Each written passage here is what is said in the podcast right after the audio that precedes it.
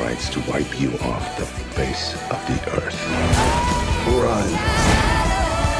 We worked hard for this. You want to go back to how it was? I'd rather die than go back.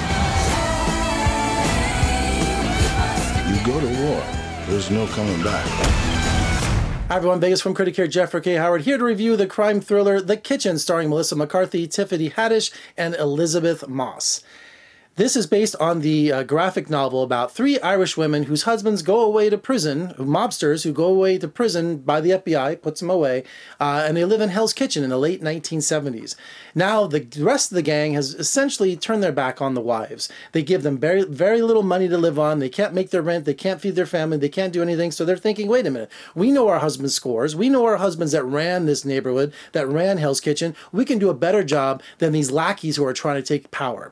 So the movie's about these three women essentially taking over Hell's Kitchen and then and becoming a tremendous success, taking care of the neighborhood, taking care of protection, doing everything that mobsters do, but also they set their sights higher. They start going into Brooklyn, they start going into other things, which attracts the mob, the Italian mob, who uh, confronts the Irish mob in this uh, this conflict where you hope something other than cliches are going to happen. I thought you ladies should know that there's a contract out on each of you. Who put the hit out on us? Oh, me and my boys was in a bar, and this guy we done some business with, he asked me. Unfortunately, it doesn't. And my my biggest problem with this movie is there's a couple of them. One is the casting. I love Melissa McCarthy. I think she is. I'm a super fan of hers.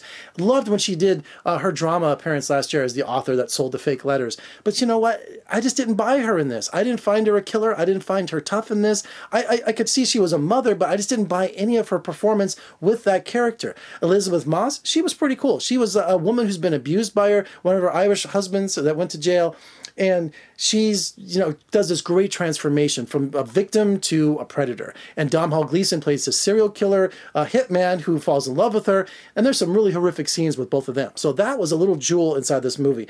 Tiffany haddish there's some twists in this movie I want to give away, but I, I just didn't buy her either as a tough woman. And I didn't buy what her character was trying to do. I understand the twists and turns, and I understand it, but I, it just, I didn't buy it. I really didn't. I wanted this movie more gritty.